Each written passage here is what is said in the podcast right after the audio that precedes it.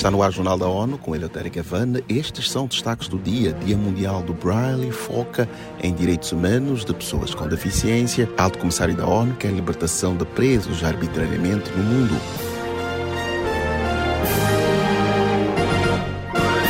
O Alto Comissário das Nações Unidas para os Direitos Humanos, Volker Turk, pede a libertação de todos os detidos arbitrariamente. O apelo é dirigido a governos e às autoridades de execuções penais. Neste 2023, a ONU celebra o 75º aniversário da Declaração Universal dos Direitos Humanos. No seu apelo, Turk propõe amnistia, perdão ou simplesmente libertação de todos os presos de forma ilegítima por exercerem os seus direitos. O Grupo de Trabalho das Nações Unidas sobre Detenção Arbitrária estima que milhares de pessoas sejam submetidas à situação todos os anos. Turk estende o pedido a favor dos que atuam em defesa do meio ambiente, na ação climática, que denunciam discriminação, que se opõem a abusos e corrupção, além de jornalistas em ação e defensores de direitos humanos. O secretário-geral das Nações Unidas pediu a libertação imediata do Prémio Nobel da Paz e conselheira de Estado de Myanmar, Aung San Suu Kyi. Os detalhes com Monica Grayley. Em dezembro, a junta militar que comanda o país aumentou a pena dela em mais sete anos de prisão. O porta-voz de Antônio Guterres, Stefano Dujarric, diz que o secretário-geral está profundamente preocupado com a situação no país asiático. The Secretary-General expresses his deep concern over the final verdicts and sentencing of State Councilor Aung San Suu Kyi. O chefe da ONU pediu a libertação imediata de Aung San Suu Kyi, assim como do presidente Win Mint, que continua preso. Ele diz que todos os detidos arbitrariamente em Myanmar precisam ser colocados em liberdade. Com o acréscimo da sentença, San Suu Kyi, de 77 anos, vai passar 33 anos na prisão da ONU News em Nova York. Mônica Grayley. Na nota, António Guterres lembrou princípios de igualdade perante a lei garantidos pela Declaração Universal dos Direitos Humanos, assim como o direito à presunção de inocência, um tribunal independente que são essenciais à defesa de qualquer pessoa. As Nações Unidas marcam o Dia Mundial do Braille, 4 de janeiro. Celebrada desde 2019, a data busca conscientizar para a realização de direitos humanos de pessoas com deficiência visual.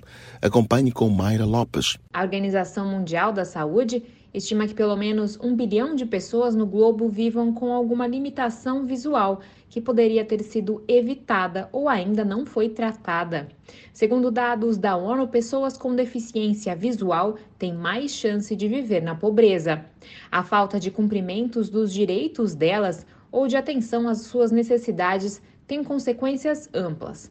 A perda de visão geralmente representa uma vida inteira de desigualdade, problemas de saúde e barreiras à educação e ao emprego. A Convenção sobre os Direitos das Pessoas com Deficiência, adotada em 2006, considera o braille essencial para a educação, liberdade de expressão e opinião, acesso à informação e inclusão social. Da ONU News em Nova York, Mayra Lopes. O braille é essencial no contexto da educação, da liberdade de expressão e opinião, bem como da inclusão social, conforme refletido no segundo artigo da Convenção sobre Direitos das Pessoas com Deficiência. Neste 2023, as Nações Unidas promovem o Ano Internacional do Milheto. A decisão foi tomada na Assembleia Geral em março passado. Acompanhe com Pauline Batista.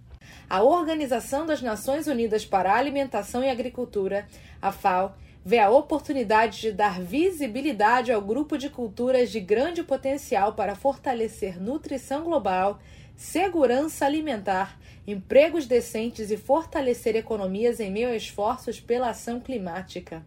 O também chamado milho painço adiciona benefícios que, além da nutrição, envolvem o consumidor, o produtor e o clima. O cultivo pode ocorrer em zonas semiáridas e consumindo menos água na irrigação. A cultura do milheto é resiliente e feita em regime de sequeiro.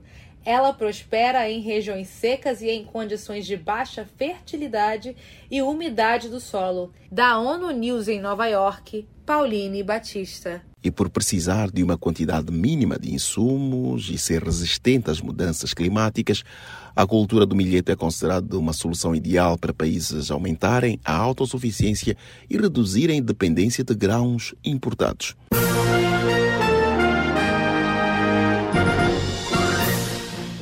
Este foi o Jornal da ONU Mais informações na nossa página news.un.org pt e nas nossas redes sociais. Siga ainda o Twitter, arroba ONU News.